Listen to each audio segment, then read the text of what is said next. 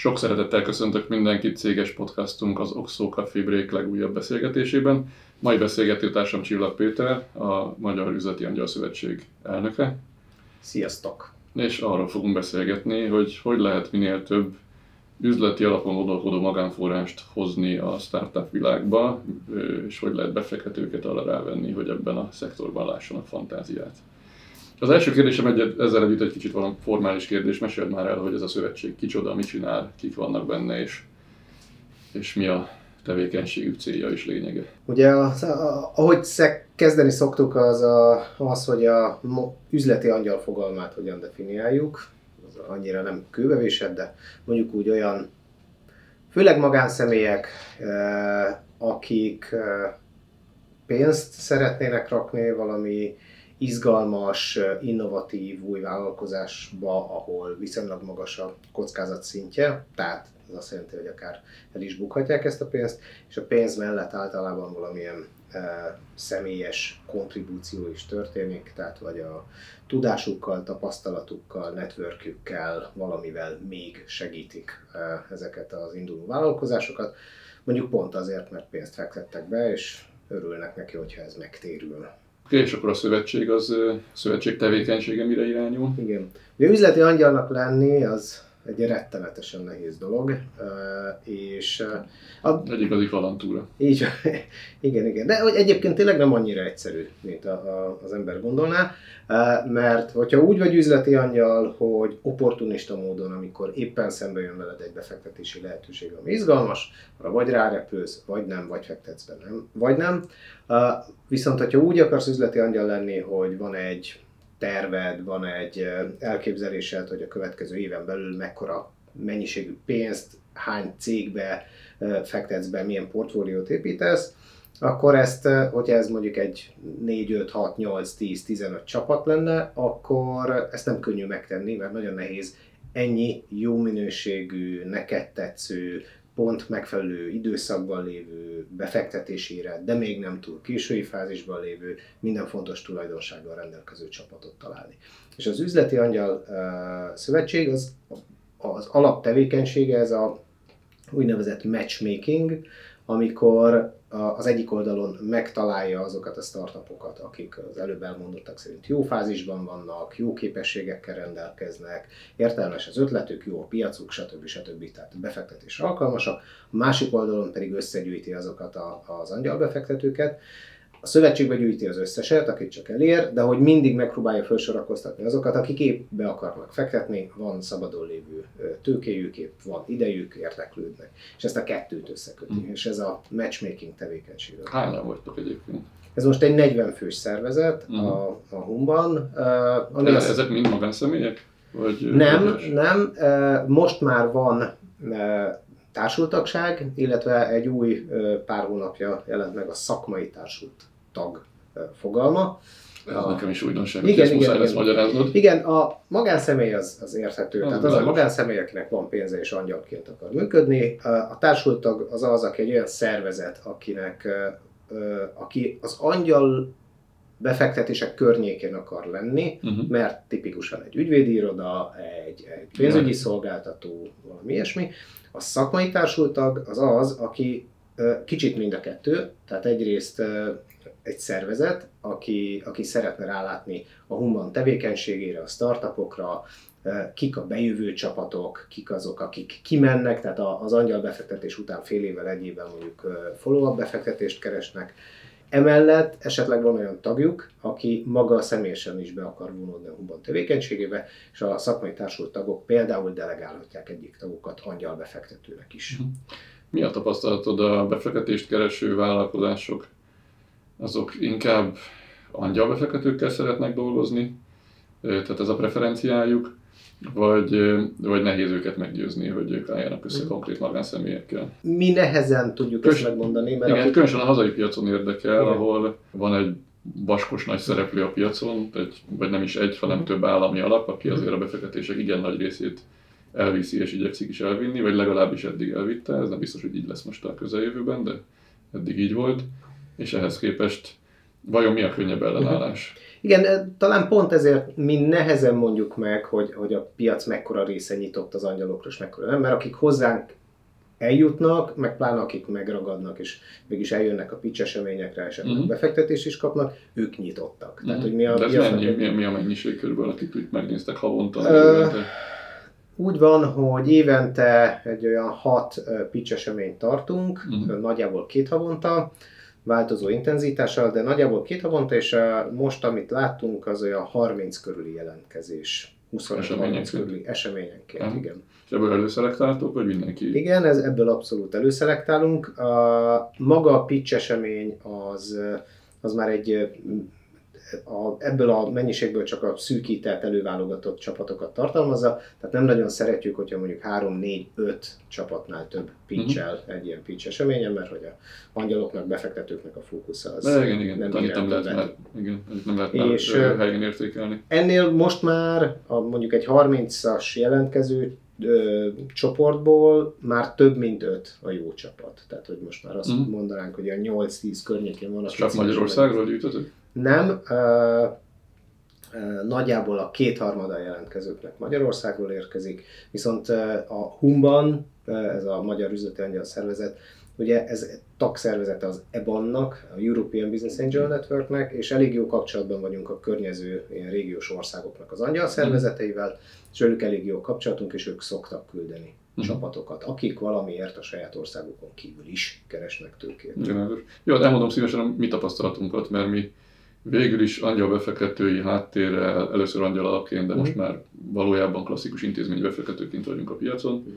Mi azért azt látjuk, hogy hogy inkább preferált az angyalbefektetőknek a választása. Tehát valójában azon startupok vagy induló technológiai vállalkozók, mindenhogy, mindenhogy, mindegy, hogy hívjuk őket, akik esélyt látnak arra, hogy angyalbefektetőt vonjanak be, azok szeretnek angyalbefektetőt bevonni, részben azért, mert kapnak tőlük támogatást, vagy feltételezik, hogy kapnak tőlük támogatást, bár egyébként ezt a támogatást mindenki megígéri az intézmény befektető is, és mindenki a saját koordinátorrendszerében tudja is nyújtani, ki ki a saját erősségei szerint hiszen mindenkinek érdeke, hogy egyébként ahol berakta a pénzt, az, az ott a megtérülés esélyét is javítsa. De azért mégiscsak az a feltételezés, hogy egy intézménybefektető az rigorózus, előre rögzített szabályok szerint jár el, rugalmatlanabb a rendszere, akár keményebbek az elvárásai, ráadásul kiszállási kényszere lehet, fillére pontosan megszámolja a hozamot. Míg egy angyalbefektető az szerelemből hosszú távon is benne maradhat, majd kialakul, hogy mit tesz hozzá, mit, mit szeret benne, stb. stb. Tehát mi azt látjuk egyébként az angyalbefektetőket kedvelik a, a, a befektetést kereső cégek. A kérdés, hogy egy angyalbefektető egyébként meddig tud eljutatni egy projektet, tehát meddig lehet elkísérni angyalbefektetőként egy projektet a növekedési pályáján. Szerintem elég sokáig benne lehet maradni egy csapatban, tehát nem csak uh, ilyen gazdasági döntés, hogy, hogy az a racionalitás, hogy amíg növekszik és értéket teremt a cég, addig maradj benne, mert addig a benne lévő vagyonod is növekszik, hanem uh, én azt látom, és különösen Magyarországon nagyon-nagyon igaz, most már elég sok csapatot megnézünk, és uh, nagyon kevés az a csapat, akire azt mondod egy ilyen viszonylag korai fázisban lévő cégnél, de még később is, hogy komplett Ja, persze, Tehát, kész, hogy... részprojektek nincsenek, vagy ha vannak, azoknak nincs ránk szükség. Igen, igen, igen. De hogy, de hogy még akinek esetleg van szüksége pénzre, vagy kisebb lukak vannak ott a skill matrixban, olyan is nagyon-nagyon kevés van. Egyszerűen nagyon fontos skillek hiányoznak, és akkor itt a magyar oktatás, vagy, vagy általában a, a korai fázisú csapatok támogatásának a hiányosságai, vagy nem tudom, sok minden hát, miatt fiatal piacgazdaság vagyunk, tehát első generációs vállalkozók igen, vannak. Igen, valószínűleg kevés az a role modell, ahonnan egyébként ezek az emberek tudnak jó mintákat venni. De a lényeg, hogy a csapatoknál, az indulásnál biztos, és én is azt látom egyébként, hogy van, aki úgy gondolja, hogy csak pénzre van szüksége, és, és akkor good luck, menjenek a, az intézményi befektetők, köz, nem rólatok beszélek természetesen, de hogy olyan cégek... hozzánk, de mi is találkozunk olyanokkal, aki azt mondja, hogy de egy állami alap sokkal kedvező feltételekkel, jobb értékelésre ad nekem pénzt, de hát ilyenkor mindig azt mondjuk, hogy hát akkor el kell fogadni ezt az ajánlatot. Igen. Tehát ha valaki így hasonlít össze, igen. Akkor, akkor igen, a, akkor a legolcsóbbat kell elfogadni. Mi azzal szoktunk érvelni, hogy tőlük nem olcsó pénzt lehet kapni, hanem velük nagyon nagy céget lehet építeni, mm. és ez egy a befektetőre is igaz, hogy alapvetően azt kell látni benne, hogy velem eddig lehet eljutni egy céggel. Így van, és hát azokat a csapatokat szeretjük mi is, és valószínűleg ott van ez a jó angyal startup, vagy startup alapító együttműködés, amikor az alapítók úgy jönnek, hogy tisztában vannak a hiányosságaikkal, már az első beszélgetéseknél nem csak mondani akarnak dolgokat, hanem kérdeznek is, és olyan kér- dolgokat kérdeznek, ami releváns, pláne jó, hogyha olyan dolgokat kérdeznek, amiben tudunk segíteni, mert láttunk már olyat, hogy csináltunk már olyat, és hogyha kialakul ez a fajta párbeszéd, hogy amit mutatnak, az tetszik, amit kérdeznek, arra tudunk válaszolni, tudunk segíteni, és ugye sose egy beszélgetés alapján történik a befektetés. Tehát, hogyha van egy ilyen ciklus, ami vissza-visszatér, és mindig látszik, hogy egyre több az, amit a, a két fél össze tud rakni, akkor az lehet egy jó angyal befektető startup kapcsolat, és az könnyebb eljutni a befektetésig, és utána később könnyű a csapat mellett maradni, mert az a személyiség megvan a, a, az alapítókban, hogy ez a, ha elakadnak, akkor tudják, hogy itt valami hiányosság van, akár saját magukban, és kinyúlnak az angyalbefektetőköz és kérdeznek. Mm. Mi szeretünk beülni egyébként a, a startupoknak a bordjába, mm. valamilyen mentorációt, vagy valamilyen támogatást adni. És így, hát a, a, akiket látunk, ilyen egy-két-három évet most már simán vagyunk mm. a csapatok mellett. Mm. Egy 40 fős tagságot említettél ebből, milyen arányban vannak olyanok, akik maguk is építettek a vállalkozást, azon belül ráadásul mm. milyen arányban, akik technológiai céget építettek? Mm. Hát pontos számok nélkül én azt mondanám, hogy talán kétharmada, háromnegyed olyan, aki vagy most is saját vállalkozást visz, vagy hozzám hasonlóan volt egy cége, amit uh-huh. eladott. Ez kifejezetten technológiai, szektor, technológiai szektorból, vagy, vagy alapvetően? Nagy azért... részt, uh-huh. nagy részt technológiai szektorból, de van azért tanácsadó, uh-huh. tehát ilyen szolgáltatás. Szerinted azért van, mert ezek az, ezek az emberek éreznek lelkesedést az iránt, hogy ebbe a szektorba visszafektessenek? Vagy, vagy van egy, szerintem van egy nagyon, a... nagyon prózai oka, hogy a, aki elég kest tudott generálni az elmúlt időszakban. Hát most azért Magyarországon nem csak a technológiai szektorban generáltak. Igen. Jó, jó, de akkor úgy mondom, hogy viszonylag legális keretek között. Úgyhogy úgy, hogy azt visszaviheted a, a uh-huh. gazdaságba. Ez tipikusan, nem tudom, elmúlt 10-11 néhány év konjunktúrájában jól menő szolgáltató cégek, services, uh-huh. és mhm. akkor évről évre csináltál profitot, fölhalmoztad. Ebből is lehet befektetni, meg azért a technológiai cégeknél, amik jól mentek, vagy pedig jól mentek és exitet csináltak. Uh-huh. Ott, ott látjuk azt, hogy van ez a jelentősebb mennyiségű pénz, de vannak, és a maradék ilyen egyharmad, egynegyed, az pedig most még különböző nagyobb szervezetek, cégeknek a vezető munkatársai, akik szintén jönnek és befektetnek, de van, nem tudom, jól menő IT is, aki nem management pozícióból, hanem egy jól menő IT-s pozícióból érkezett hozzánk, mm. mert ő is gyűjtött össze annyi pénzt, hogy, mm. hogy azzal már tud értelmesen mm. a befektetéseket csinálni. Ez jó hír, ugye alapvetően mi is annak idején, most már jó 5-6 évvel ezelőtt angyal befektetői csapattal indultunk el közös befektetésekkel, Nekem akkor az volt a tapasztalatom, mi is olyanokkal dolgoztunk, akik alapvetően hál' legálisan szerezték a vagyonukat, de nem technológiai szektorból döntő részt, mert azért lehetett ingatlan ügyletekből, meg uh-huh. pénzügyi szektorból is ö, ö, normális feltételekkel üzletet csinálni, hogy aki nem a technológiai szektorból érkezett, az kevésbé bátor abban, hogy egyébként közvetlenül befektessen technológiai cégekbe. Független attól, hogy lehet, hogy ugyanúgy van management, cég, cégépítési, nemzetközi sales, bármilyen más tapasztalata, mégis az látszik, hogy, hogy egyel biztonságosabban érzi magát, hogyha közös befektetési struktúrába, akár, akár intézményesített befektetési struktúrába fektet be. De ilyenek is vannak, csak lehet, hogy ilyenek akkor kevesebben vannak egyébként a, a, a mhm. közvetlen angyal befektetői aktivitás vannak. Illetve én, én azt mondanám, hogy mi azért is, ugye ez a 40 fő most, ez lényegében az egy évvel ezelőttinek a duplája. És mi szeretnénk az tovább, nem, nem és, és szeretnénk hasonló ütemben tovább növekedni. Pont azért, amit mondasz, nekünk nekünk és a startupoknak arra van szükségünk, hogy, hogy egy széles körből sokfajta tapasztalattal rendelkező angyalbefektetőket vonjunk be. Például én nagyon nehezen tudnék egy nem tudom kiskereskedelmi retail területről jövő cégbe befektetni egyedül, mert hogy fogalmam sincs róla, hogy mm. hogy működnek és mire használnák a pénzt, hogyan használnák jól. Mm. Viszont, hogyha van olyan angyal befektető társunk, aki ezt a szakmai területet tudja, és akár ez lehet pénzügy, lehet egy szolgáltató cég, akármi, ő azon a területen hozza a szakértelmet, és a többiek köré tudnak úgy ülni, hogy ha egymásban annyira megbízunk egymás ítéletében, és persze azért mindenki a saját due diligence-ét elvégzi ezzel a céggel kapcsolatban, akkor uh, tud egy ilyen szindikált befektetés úgy összeállni. Szétosztjuk a kockázatot, illetve az egyszer a befektetési méretet is meg tudjuk növelni. Mennyire tipikus, hogy közösen fektettek be, vagy mennyire egyedül szeret mindenki kalandozni? Hú, az elmúlt két évben szinte kizárólag közös szindikált befektetések voltak. Uh-huh. Mert nagyon egyszerű, tehát hogyha valaki, egyszer valaki meggyőzött ez a dolog, ugye idáig az elmúlt két évben még sok pénze volt a, a, az alapoknak, különösen az állami alapoknak, muszáj, ebben is versenyeztünk, és muszáj, muszáj volt a befektetési méretet is növelnünk. Uh-huh. És ennek az egyik módja az volt, hogy szindikált befektetésben dolgoztunk. De, de nem csak ez az oka, hanem, hanem kialakulnak azok a kapcsolatok a Humbanon belül. Én tudom, hogy kik azok, akiknek az értékítélét ebben megbízok. Egyébként nagy, a tagság nagy része ilyen, de hogy van egy-kettő, akivel szívesebben fektetek be együtt, mert jobban Persze, ez személyes műfaj. Tehát ezt mindig elmondjuk, még a, még a vállalkozóknak is elmondjuk, hogy abból sincs értődésre egy befektető meg egy vállalkozó nem passzol össze, mert ettől mind a kettő lehet remek a saját területén, csak lehet, hogy ők nem egészítik jó ki egymást.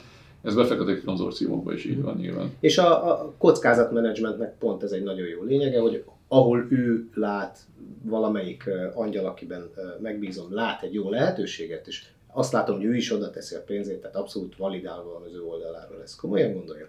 Én ott esetleg egy kisebb tikittel én is vele megyek, Viszont fordítva is igaz, és így tudok én egy olyan portfóliót építeni, ahol a, a az én ugye hátterem az technológiai, illetve szolgáltatás, tehát azokat jobban értem, de fektettem be ezen kívül egy csomó másik cégbe, például most egy fintech jellegű cégbe is fektetünk be, mert meggyőztek arról, hogy érdemes azok az angyaltársaim, akikkel együtt fogunk hmm. befektetni. Intézménybefektetőkkel is fektettek be közvetlenül egy körben, vagy inkább azt várjátok, hogy majd az intézmények fogják a következő köröket biztosítani? Mind a kettő igaz, tehát uh, általában azok, akik, azok a csapatok, akik kinőnek az angyalkörből, ahol tisztán angyaltőkét kaptak, ott általában a következő körben már intézményi befektetőt is keresünk, de azt látjuk, hogy most, mostanában elég sokáig van, szokott tér lenni az intézményi befektetők mellett angyaltőkét is berakni. Tehát most hmm. több olyan kört is láttunk, ahol valaki azt mondta, hogy nem tudom, az 500 ezer eurós intézményi kör mellett 1-2-300 ezer eurónyi angyaltőkét is Hát ezt, ezt meg tudom erősíteni, de hát azért tudtam ilyen szépen elmondani az elején, hogy miért szeretik a vállalkozók az angyalbefektetőket, mert az intézményi befektetők is ugyan, ugyanezért szeretik az angyalbefektetőket. Nyilván más típusú skillsetet hoznak, más típusú támogatást tudnak adni a, a a vállalkozásoknak. És tudnak egy meg... tompító réteg lenni. Igen, igen. A, az Akár egy tolmás karaktert is tudnak hozni, mert picit jobban beleélik magukat a vállalkozói oldalba, de azért már saját pénzüket is kockáztatják, tehát értik, hogy a befektető miről beszél, amikor aggódik a pénze iránt.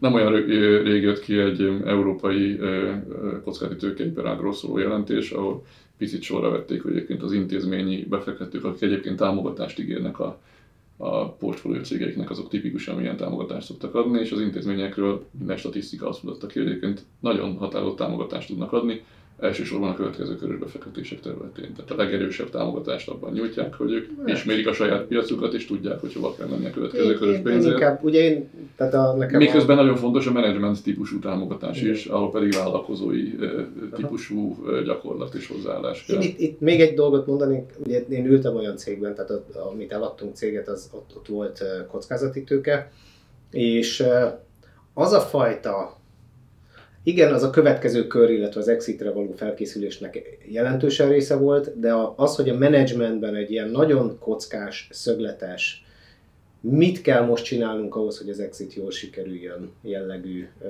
hozzáállást, ezt abszolút a befektetőink. Ja, hát ez, ez tökéletesen értenek a befektetők, hiszen túl vannak 20-30 exit tárgyaláson, tehát ők tudják, hogy a másik fél mit akar látni ahhoz, hogy jó sikeres Igen. exit Igen, de az, hogy folytatni. a menedzsmentben, ugye, mint havi board meetingben, minden, ahol, ahol nagyon sok minden feljön, hogy nem tudom, vegyünk-e új nem tudom, foteleket a tárgyalóba, vagy akármi, mindent képesek olyan szemmel nézni, hogy ez hozzájárul ahhoz, hogy három év múlva a valuation növekedjen, vagy sem. Egyértelmű. És ez nagyon, onnantól beépül egyébként a menedzsment gondolkodásába, és egyébként a cég tényleg elkezd úgy működni, hogy jó cégnek kell lenni, de egyébként minden lépésünket úgy ismerjük meg, hogy ez hozzá majd növeli az exit értéket. Ez egyébként nálunk nem jött volt, tehát hogy mi ennél fegyelmezetlenebbek voltunk annak idején. Hát ez azt jelenti, hogy akkor a a befektetői adottságok jó kiegészítették a ti adottságaitokat? Nem minden konfliktus. hát ez sose konfliktusmentes. Mit lehet tenni annak érdekében szerinted, hogy ez a befektetési szegmens ez vonzó legyen a magántőke számára? Uh-huh. Mert abban gondolom egyetértünk, hogy az elmúlt évek azért alapvetően arról szóltak, hogy a befektetések nagy részét közpénzből finanszírozta, vagy közvetlenül egy-egy állami intézmény, vagy az állami pénzből, vagy uniós pénzből félig piaci intézmény, de vagy ez, vagy önmagában a, a, a magántőke óvatossága azért az, az korlátozott mértékben ö, ö, lelkesítette a magánbefektetők arra, hogy ebbe a szektorba jöjjenek. Azt szerintem egyre evidensebb, hogy valaki a technológiai szektorban csinált sikert, akkor ebből visszaforgasson. Nyilván ezért, ezért is drukol mindenki, hogy minél több sikeres exit, nagy értékű exit legyen Magyarországon, mert ez látszott Észtországban is, meg egy csomó helyen, hogy ezek a vállalkozók visszaforgatják a szektorba a pénzt. De picit tartok tőle, hogy ez rövid távon kevés. Tehát, hogyha a hazai startup szektor annyi finanszírozást kap, amennyi exit évről évre van, akkor abból nehéz lesz ilyen robbanásszerű növekedést csinálni. Tehát mit lehet tenni annak érdekében, hogy egyébként meggyőzzünk kockázatvállalásra hajlamos és megfelelő magánmegtakarítással rendelkező szereplőket, hogy legalább egy töredékét a megtakarításaiknak forgassák ide-vissza, mert hasznos az országnak, hasznos a befektetési vállalkozói uh-huh. kultúrának, meg egyébként ha nagy, magas is a kockázat, de magas a hozam uh-huh. potenciál. Világos. Itt, azért sok, sok minden van. Tehát, hogy, hogy nem hiszem, hogy van egy darab ilyen Joker dolog, amit ha megcsinálunk, akkor, akkor ez működni kezd. Én amit látok, az egyik maga a válság, ez a, ez a magas inflációhoz kapcsolódó alacsony gazdasági növekedés a gazdaság sok területén, ez azt jelenti, hogy a hagyományos befektetési formákban a legtöbb esetben egyszerűen ég el a pénze a befektetőknek. Tehát a, amíg az elmúlt tíz évben meg lehetett azt csinálni, hogy egyébként egy, egy alacsony inflációs környezetben viszonylag magas kamatot lehetett kapni, esetleg tőkeáttétellel is meg lehetett ezt támogatni, ott a, a sima egyszerű ilyen, ilyen kamatjellegű befektetések, vagy kamatot eredményező befektetések, jelentős plusz tudtak hozni alacsony kockázat mellett. Ez nagy részt megszűnt. Tehát, hogy most nem nagyon tudsz olyan eszközt, ahol magas kamatot, vagy az inflációt nem, jelentős. Nem, nem, nem, a, a reálkamatok azok gyakorlatilag negatív tartományban vannak, de ennek ellenére a nominális kamatok szerintem elvakítják a befektetőket. Hát, Tehát amíg, amíg 15-16%-os kötvény hozamokat lehet realizálni, addig hiába jön ki havonta 25%-os inflációs adat. Mindenki azt gondolja, hogy részvénybe, vagy, vagy, vagy tőkebefektetésbe ennyit sem fog tudni Aha. csinálni, és ennek pedig az lesz a következménye, hogy akkor még, még alacsonyabb lesz a mhm. reálhozama. Ez persze nem így van, mert ha egy cég növekszik, akkor az reál értelemben növekszik, tehát normális esetben infláció felett növekszik. Igen. Tehát ha én egy jó befektetést csináltam, és az a cég az cégértékben évről évre duplázza az mhm. értékét, akkor az bőven infláció felett hoz. De szerintem ez, ez, ez már egy bonyolultabb kalkuláció, Igen. ráadásul ilyenkor mindenki azt mondja, hogy ha ilyen kétszámjegyű hozamokat lehet csinálni kamat Aha. formában, akkor mit izguljak. Ez azért meglátszik a tőzsdén, meglátszik a részvényértékeléseken, mindenhol máshol. Tehát, lehet, hogy te máshogy látod, mi ugye tőzsdén lévő részvény vagyunk, és azért azt látjuk, hogy ötöde a likviditás általában is a, a részvénypiacnak, mint amikor Én nem azt mondom, hogy ez a, a, a potenciális befektetők 100%-ánál működik ez a dolog. Én azt mondom, hogy amikor elkezdett nőni az infláció, akkor láttunk egy növekvő érdeklődést. Uh-huh. Több ember gondolkodott el rajta, hogy egyébként a hagyományos kamatalapú befektetéseken kívül mit lehet még csinálni, tehát több érdeklődő jött a Humbanhoz, akikkel uh-huh. beszélgettünk. Ez, ez, ez magában jó jel. Kicsit így mozgatja szerintem igen, a piacot. A, a, a másik, ami fontos, az természetesen az evangelizáció, illetve az oktatás ennek. Tehát az, az, az az ember, aki azon szocializálódott, hogy mindig lehet pozitív hozamot elérni, csak kamattal nem kell, vagy esetleg ingatlan, és izé, egyszerűen nem tud róla, hogy ez, vagy nem tud róla, vagy tud róla, de nem érti, hogy ez a, a, a befektetési forma hogyan működik ott el kell mondani, és nem egyszer kell ezt elmondani. Mhm. Egyrészt... És ilyen tevékenységetek van egyébként? Van, van. Tehát nekünk ahhoz, hogy ez a matchmaking működjön, eh, ahhoz természetesen a Umbannak mind a két oldalra egyéb szolgáltatásokat is kell nyújtani. Startupok felé is nyújtunk eh, oktatás jellegű eh, szolgáltatást, hogy hogyan kell, nem tudom, tőkét bevonni, angyalokkal együttműködni, stb. Van egy meetup sorozatunk, másik oldalon pedig a, a, az angyaloknak, a tagjainknak, illetve a leendő tagoknak is konferenciákon és egyéb eseményeken próbálunk tudást átadni, uh-huh. hogy, hogy értsék, tudják, ugye itt ne, nem arról van szó, hogy egyszer az itt ez a könyv, olvasd el, és akkor tudod, hogyan kell befektetni, hanem egyrészt meg is kell érteni, meg is kell tanulni, de a bizalmat is föl kell építeni, hogy ez nem csak le van írva, hanem valóban tud így működni, az pedig példákon keresztül. Amit mondtál, hogy ezek a sikeres exitek nem csak azért fontosak, mert hogy a pénz visszaömlik esetleg a mhm. gazdaságba, ott lesz, aki ezt újra befekteti, hanem ezek lesznek azok a, a, a pozitív példák, amik fölépítik a bizalmi szintet sok emberben, akik ez alapján elízik, hogy ők is tudnak úgy befektetni, és, és ők is lehetnek mm. sikeresek. Mennyire kommunikálunk transzparensen szerinted az exitekről? Tehát mennyire alkalmas a jelenlegi kommunikációs szint arra, hogy egyébként startup oldalról is, meg befektető oldalról is lássák, hogy itt mekkora munkával, mekkora befektetéssel milyen hozamot lehet csinálni, és mik a kockázatok. A ti exitetek relatíve e, transzparens volt. Igen, mert de, itt azért, de azért, mert egy, mert egy tőzsdei cég vásárolt meg tehát lehetett látni az árazást, lehetett látni nagyjából mindent. Meg hát az egy elég reprezentatív exit volt. Tehát mi a saját információinkból azt látjuk, hogy egyébként az itthon ismert exitek többségében egyébként befektetői hozam elsőbség érvényesül, tehát valójában izgalmas kérdés, hogy milyen értékelésen mennyi tőkét jól vontak ebbe, és a mhm. végén kinek mennyi jutott, ezeket úgy lehetne szemezgetni, de nem nagyon lehet, mert nincsenek róla információk. A ti esetetekben ez egyszerű uh-huh. volt, mert látszott, hogy ez egy szép exit volt, jutott uh-huh. mindenkinek, és, és nyilvánosak voltak az árazások is. Igen. Mennyire lenne hasznos ebben mondjuk abba, abba az irányba nyomni a piacot, hogy nem szégyen beszélgessünk róla? Hogy is mondjam, próbálkozni lehet vele, de hát itt, itt azért én, amikor a szerződéses folyamatok mennek akármelyik befektetővel, én azért azt látom, hogy a legfontosabb, vagy a legvastagabb tintával szedett rész az mindig a titoktartási rész, mert hogy maga a szerződés is titkos, meg aztán a végén, hogy hogy egyezünk meg, meg tényleg az exitnél. Te érted egyébként ennek az okát? Mi ezt ugye most feszegetjük, mert mi ugye ugyanebben az iparágban fektetünk be, de azáltal, hogy mi tőzsdére üttük a befektetési mm. holdingunkat, nekünk a részvényeseket és a nyilvánosságot is tájékoztatni egy... kell, és ezért mindig a, a tárgyalási folyamatban mindig bedobjuk a követ az állóvízbe, hogy szép, hogy beleírjuk a titoktartási klauzulát, de egyébként legalább ezeket és ezeket a paramétereket nekünk majd nyilvánosságra kell hozni ja. a aláíráskor, a döntéskor. És érdekes módon egyébként az alapítók szoktak a legkevésbé tiltakozni ez ellen, uh-huh. és a velünk együtt befektető vagy egy körben lévő befektető ja próbálják azt mondani, hogy de csak nagyon szűken, de ezt nem, Aha. amazt nem. Én... Miközben ők nem a nyilvános piacon vannak, a befektetőik úgy is tudják az adatokat, Aha. tehát nincs mit szégyelni Aha. rajta. Ennek ellenére van egyfajta ilyen szemérmesség. Igen, nem én, én ezt két, hogy miért. Én két dologra tudok gondolni, az egyik az a, az a ilyen, ilyen kicsit dugdossuk a vagyonunkat, nem tudom, biztos a 90-es években, amikor még, hogy volt, vagy 80-as években, amikor a NAV létrejött, én egyszer beszéltem egy vállalkozóval, aki mondta, hogy akkor kezdett vállalkozási tevékenységet, amikor még nem létezett a NAV, és hogy hát ezt az a rendszerváltás Igen, igen, és tehát, hogy, hogy igen, tehát De ez nem csak 90-es években is furcsa módon.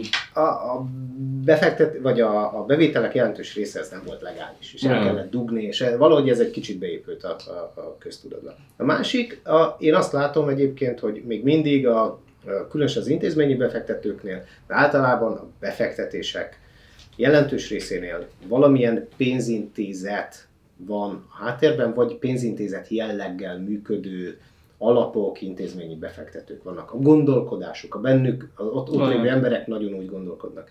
És ott egyébként tényleg alapvető, hogy egy bank, ami a bizalmon alapul, ott, ott egy csomó dolgot ő nem, ugye mostani bankpánikoknál, hogy amikor egy információ kikerül és el, ellenőrizetlenül nagyon sok, emberre, sok emberhez hirtelen eljut, akik aztán így vagy úgy értelmezik, és az egész működés ellehetetlenül egy banknak, ott ennek van kockázata, és egy kicsit igen, ezt érzem. Igen, ez a rossz szokás valójában. Igen, hogy, mert... hogy az a tuti, ha nem engedjük ki az információt, ha megtartjuk magunknak, még akkor is, hogyha esetleg nem lenne káros, sőt, hosszú távon hasznos lenne, mert az ökoszisztémával szemben a bizalmat tud. Így van, ne lehetne magyarázni, hogy itt miért lehet infláció feletti hozamokat csinálni, akkor is, amikor 25% infláció van, meg milyen védelmi lehetőségei vannak egy befektetés, befektetőnek a hozam elsőbséggel, mire kell vigyázni egy vállalkozónak, amikor amikor az értékeléseket kialakítja, meg a saját Igen. részesedését számolja. Ezeket én mind hiányolom, de majd bízom benne, hogy fejlődik odáig a, a piac, hogy, hogy ezek is jönnek.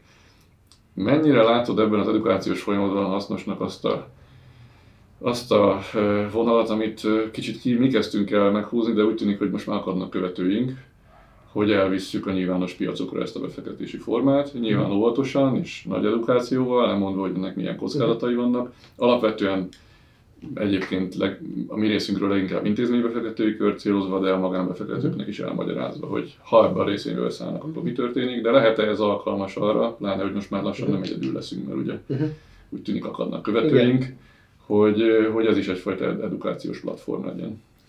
Én abszolút, én nagyon, ugye, és nem csak a tőzsdei jellegű ö, ilyen ö, elosztott, vagy jól szétosztott, szétporlasztott befektetésekben ö, hiszek. Én, én nagy barátja vagyok a crowdfunding jellegű platformoknak, technológiáknak, befektetéseknek. Mind a branchnak, mind a tőkeportálnak egyébként. Fektettél már be ott? Igen, mind a kettőben ö, befektető is vagyok a branchban. Azt tudom, mert az, az nyilvános információ volt, hogy te ezekbe beszálltál. Igen, igen. Ezt követtem, de ott projektekbe is fektettél már be egyébként. Ö, Nem, nem kell válaszolni, nem akarsz, csak. Végül nem, tehát volt olyan, ahova tárgyaltam, Mhm. uh elég sokat. Egyébként a branchba a tőkeportálon keresztül fektettem. be. Ez igaz, akkor van. Igen, igen, igen, erre akkor van. Van, és én, én úgy gondolom, hogy, hogy ez az élet minden területén a tudatos kockázatmenedzsment, az, hogy tudjuk, hogy igen, ez egy kockázatos dolog, de tudjuk ezt porlasztani, az egy-egy befektetésre es- eső kockázatot csökkenteni, vagy szétosztani, vagy mi személyesen is több elemű portfóliót építhetünk el, illetve egy, egy-egy befektetés, egy-egy cégnek a, a kockázat is szétoszlik nagyon sok befektető között. Szerintem ez nagyon dinamizálja a piacot. Ha ez a tőzsdén történik, jól szabályzott keretek közt, az is egy abszolút Mm. mm. hasznos dolog. Milyen személyes célod, milyen személyes terved? Felépítettél egy sikeres startupot, egy nagyon reprezentatív exitet produkáltatok. Azt gondolom, hogy mindenki ezt egy szívmelengető történetnek gondolja, hogy visszatértél be- befektetői oldalon. Mi a következő tíz évre a személyes célkitűzésed? Ez, uh, egy, egy, Ez az első vonalúi kérdés? egyszer kérdezték már ez, vagy többször kérdezték már tőlem, és a, a, a, végülis, amit meg tudtam magammal fogalmazni, az a legjobb ebben az egész sztoriban, hogy ezekre a, vála- vagy ezekre a kérdésekre igazság szerint nekem nem kell válaszolnom. Mm. Mert hogy nagyon sokfajta dolgot csinálhatok, és ezt menet közben dinamik, dinamikusan is mm. ö, változtathatom. Ugye a, a, egy, egy sikeres exitnek ne, nem az az igazán nagy előnye, hogy az embernek sok pénze van, ezért nem tudom, többet tud enni vagy inni, mert hogy úgyse tudsz többet enni vagy inni, hanem az a fajta szabadság, hogy, hogy akár 5 perc múlva eldönthetem, hogyha mással akarok foglalkozni, Mhm. mm. ezt hasznosabbnak gondolom, akkor ezt, ezt meg tudom változtatni. Persze nem szeretném 5 percenként változtatni, hogy éppen mivel foglalkozom. Úgyhogy ne ijedd meg a partnereidet. igen, igen. De hogy van, van, egy, van egy ilyen fajta szabadság. E, azt tudom megmondani, hogy most mit látok uh fontosnak. Egyrészt igen, szeretnék befektetőként itt maradni. Én azt látom, hogy a magyar piacon szeretnék alapvetően maradni, egyszerűen annál azoknál fogva, hogy itt van az a networköm, és itt, itt van az a, a, a ilyen jó megértése, mit tudok olyan információkat beszerezni csapatokról, piacokról, ahol ideje korán egy jó pillanatban tudok beszállni abba a csapatba, akinek még ugye nem, a market fitje még nem olyan erős, ott még szükség van pénzre, segítségre, tehát jó pillanatban tudom elkapni őket, jó feltételeket tudok befektetni, és aztán együtt tudunk növekedni. Uh, Ez lehet, hogy külföldön is működik, csak ott Egyébként igen, Kisebb- ebben bíztatnálok. Mi, kisebb mi hatékonyság. is az első öt évünket Mhm. a belföldi piacon töltöttük, aztán számosokból elkezdtünk kalandozni a külföldi piacokon is, és, és, és azt látjuk, hogy nincs okunk kisebbségi Aha. érzésre. Tehát ez mindig egy ilyen, egy ilyen jó leső bizonyosság. Jó, hogy, ez, én még idáig nem jutottam el, de, de, de szeretnék, akár, és, és én azt, azt a sikert szeretném részben legalább megismételni. Igen, a Starship-nál sikerült egy jó exitet csinálni, de azért az egy 15 éves sztori volt. Mhm. 15 évet melúztunk rajta. Ez pedig sz- szerintem nem baj, hogy ezt a számot uh, itt most gyorsan bemondtad még a Igen, vége igen. felé a beszélgetésnek, mert hogy, hogy ezt jó előre tudni, hogy azért egy igazi lehet annyi is. Igen, egy igazi alapítások cégépítési 18 folyamat. Így van, egy igazi cégépítési folyamat, de bárki egyébként, aki Magyarországon most ha az átlag exit Mhm. időszakot csináljuk, az nem az a, az, az öt éves periódus, amiben egyébként egy, egy befektetési alap méri általában a tartási időszakot, az több körös öt éves periódus, amíg el lehet jutni egy, egy jó Igen, és, és én úgy gondolom, az lehet egy siker, tehát azt, azt amit elértem a Starship-ával, azt gyorsabban, hatékonyabban ismét, ismételni több cégnél, több startupnál, például tőkével, például tudással, segítséggel, tapasztalatokkal megtolva őket, hogy gyorsabban fejlődjenek, és igen, szeretnék több exitet is. Legyen így, nem volt alkalmunk még ezt közösen kipróbálni, de itt akkor a nyilvánosság között, előtt felajánlom, hogy örömmel fektetünk be együtt is ezentúl, hogyha Köszönöm részletről is szépen. van nyitottság, és köszönöm a beszélgetést. Én is köszönöm. Sziasztok! Hello!